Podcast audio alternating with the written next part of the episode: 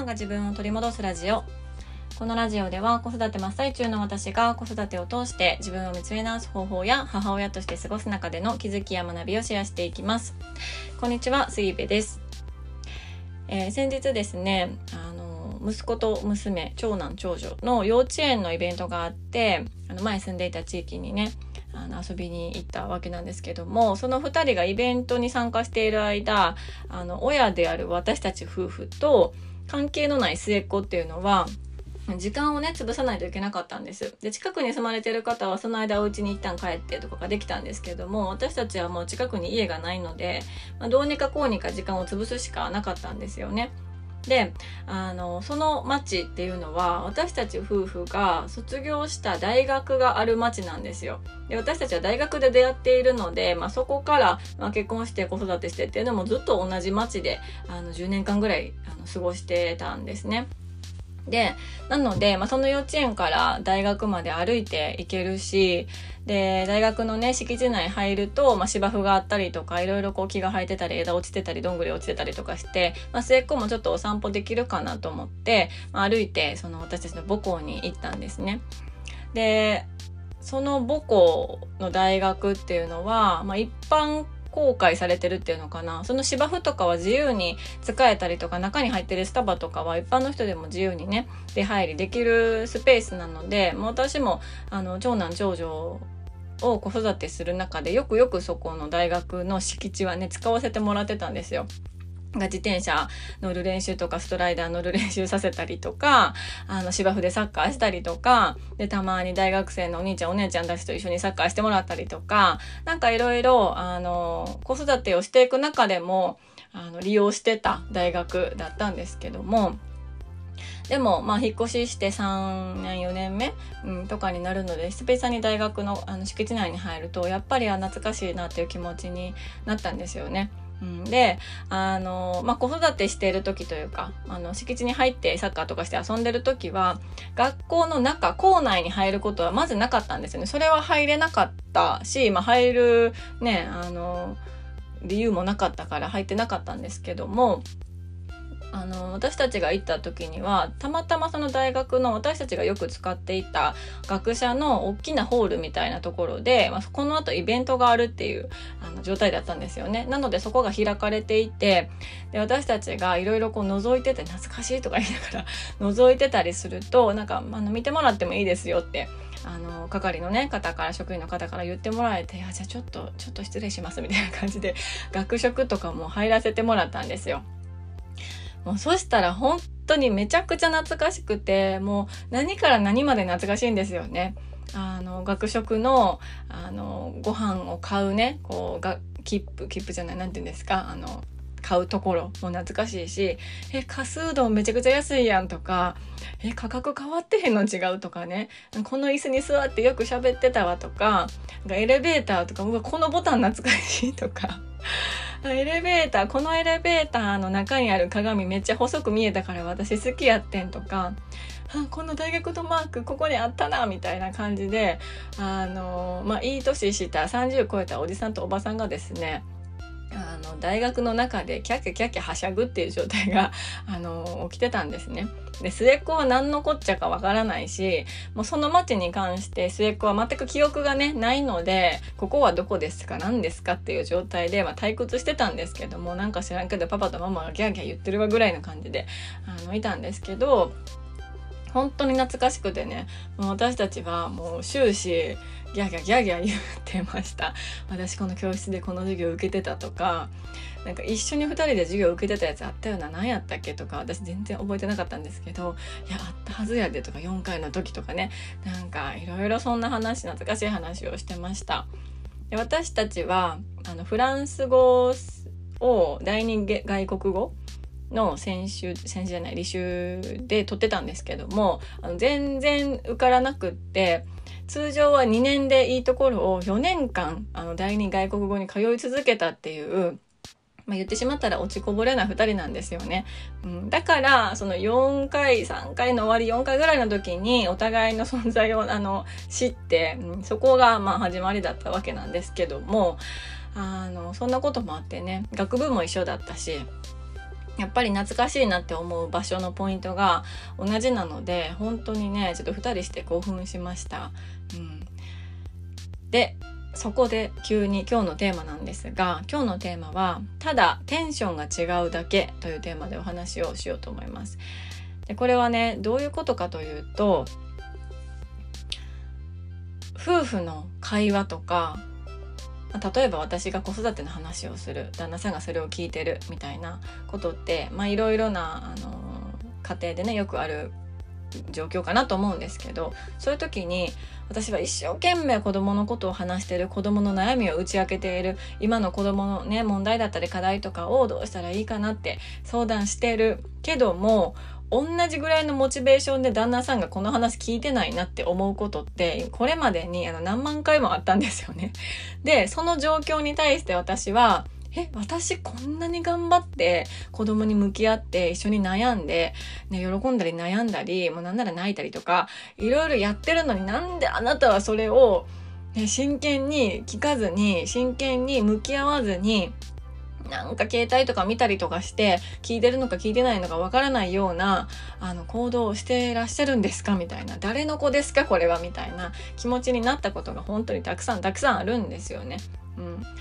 でもそういう時ってあのただテンションが違うだけっていう、私のテンションとそのとそれを話している私のテンションと旦那さんのその時の状況の旦那さんのテンションが違うだけだったんじゃないかっていうことをあの今回思ったんですよね。うん、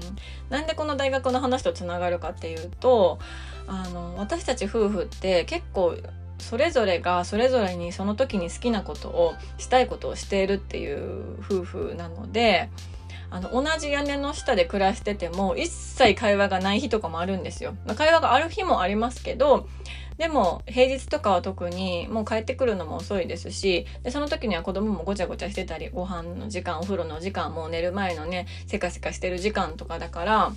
なんかゆっくりふたりで話したりとかあのする時間ってそこまでなかったりするんですよね。うん、で時間があったとしても、まあ、旦那さんの仕事の話を聞くとか、私の仕事の話をするとか、子育ての話をするとか、お互いの趣味の話をするとかっていうことがあるんですけど、これがあったとしてもふたりのテンションがこの大学にあの訪れた時のようにふたりのテンションが結構同じぐらいのレベルで上がってるっていう状況って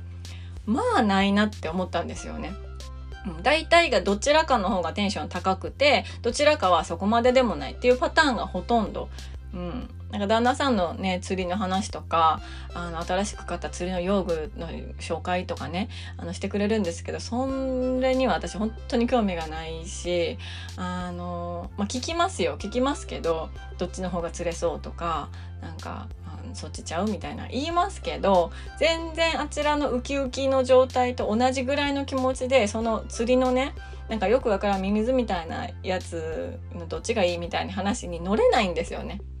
うん、だからこれって結局あのー、なんだろう聞いてないわけじゃないし、答えなんていうの聞かれたことは答える、うん、しあの会話は別にする。でもただただそこまでテンションが上がらんって、ほんとただそれだけなんですよ。だからこれを子育ての話とかに置き換えると、私がこんだけ悩んでる、こんなにも大変な思いをしている、どうしたらいいかわからん、もうはあみたいな話をしている時って、旦那さんは私とね、あのもちろん同じ時間だけ子供と過ごしているわけでは我が家はないので、旦那さんの方が仕事をしている時間が長いしってなると、私が子供たちと接している時間が長い、うん、っていうことになるので、だから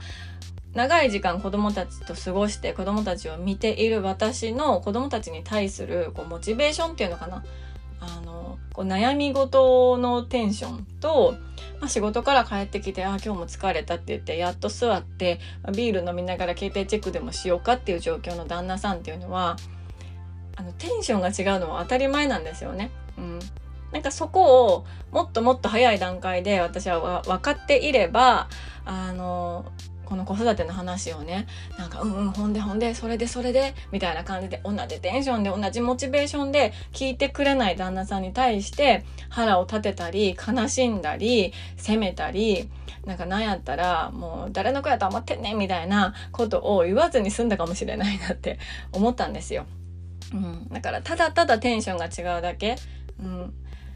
う本当にそこだけのことだったのかもしれないと今振り返ると思うんですね。実際に旦那さんは子供たちのことをあのじあなんていうのかな、物理的に一緒にいる時間は少ないし、まあ、参観日とかってなっても私が行くことがほとんどというか、もう ひゃくパーセント 私があの長男長女の時には特に参観日とかも行っていたし、幼稚園での ピーティーエー の何かしらの役割とか地域での何かしらの役割とかはもう全部私がしてきたんですよね。うん、そうだから、あのー、どこかでなんか私だけやってるとか私だけ頑張ってるとか、なんかあの人は全然手伝ってくれてないとか何も考えてないって思ってしまいがちなんですけど、いやそうではなくって、まあ、旦那さんは旦那さんなりに子供たちのことを考えたり思ったり、うん、っていうのできることをしたりっていうのをあのしてくれているなって、うん、いうのをね思うので、そうこれをちょっと今回一緒にね大学母校に行きまして、同じぐらいのテンションであのギャーギャー言って、この状態って私たち珍しいなっていうのを後から帰ってきて振り返って、うん、気づいたので、それをね今回お話をさせていただきました。そういう意味で言うと共通の趣味とか共通の何でしょうね、なんか推しとか、うん、があったりしたら結構そこに対して同じテンションとかモチベーションで話ができたりとか、うん、するからいいのかなと思うんですけど、なかなか我が家はそれが難しそうなので、まあね旦那さんが音楽好きだからあのもうじゅうねん以上も一緒にいると旦那さんが聴いてる音楽とかをもう聴いたらもうそれは誰々の曲やろとかって分かるようになったりとかはあのしてくるんですよ。そうそれはあの自然とできるようになってきたりとかもするんですけど、うん、その声は誰々やなとか